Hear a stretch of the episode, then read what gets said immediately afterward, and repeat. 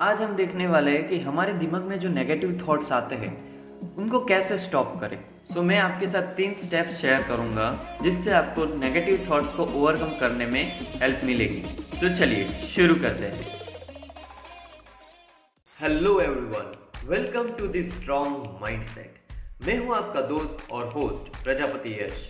अपना तो एक ही मोटिव है, अपने परिवार को बेस्ट कंटेंट देना और उनको कुछ पल के लिए स्ट्रेस और टेंशन से दूर रखना, क्योंकि ऑल इज़ वेल चलो ये इंट्रो इंट्रो तो चलता रहेगा, अब एपिसोड की ओर बढ़ते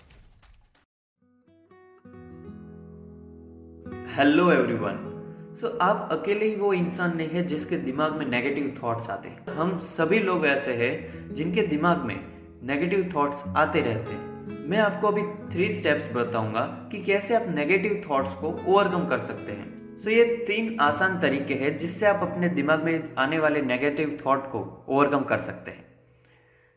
नंबर वन स्पॉट जब कभी भी आपके दिमाग में कोई फीलिंग या फिर कोई इश्यू आपके दिमाग में आए तो उसको तुरंत ही पकड़ लो कि ये मेरे लिए अच्छा है या बुरा है। स्पॉट करने के बाद दूसरा स्टेप आता है अपना स्टॉप। अगर आपको लगता है कि ये जो फीलिंग या फिर ये इश्यू या फिर ये जो थॉट आपके दिमाग में आ रहा है वो आपके लिए नेगेटिव है तभी ही आप उस थॉट को सोचना बंद कर दीजिए।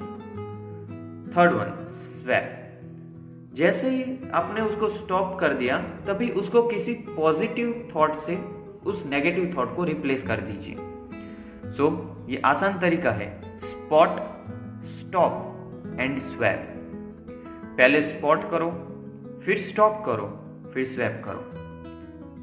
सो so, जब कभी भी आपके दिमाग में कोई नेगेटिव थॉट आए तो ये थ्री स्टेप्स ज़रूर करना। पहले उस नेगेटिव थॉट को स्पॉट करो।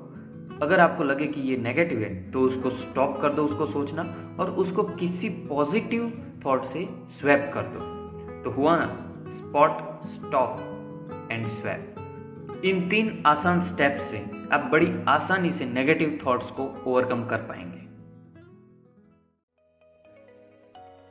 सुनने के लिए आप सभी का धन्यवाद। मुस्कुराते रहिए और खुश रहिए और मेरे साथ बोलिए ऑल इज़ वेल मेरे परिवार से मेरी एक छोटी सी रिक्वेस्ट है।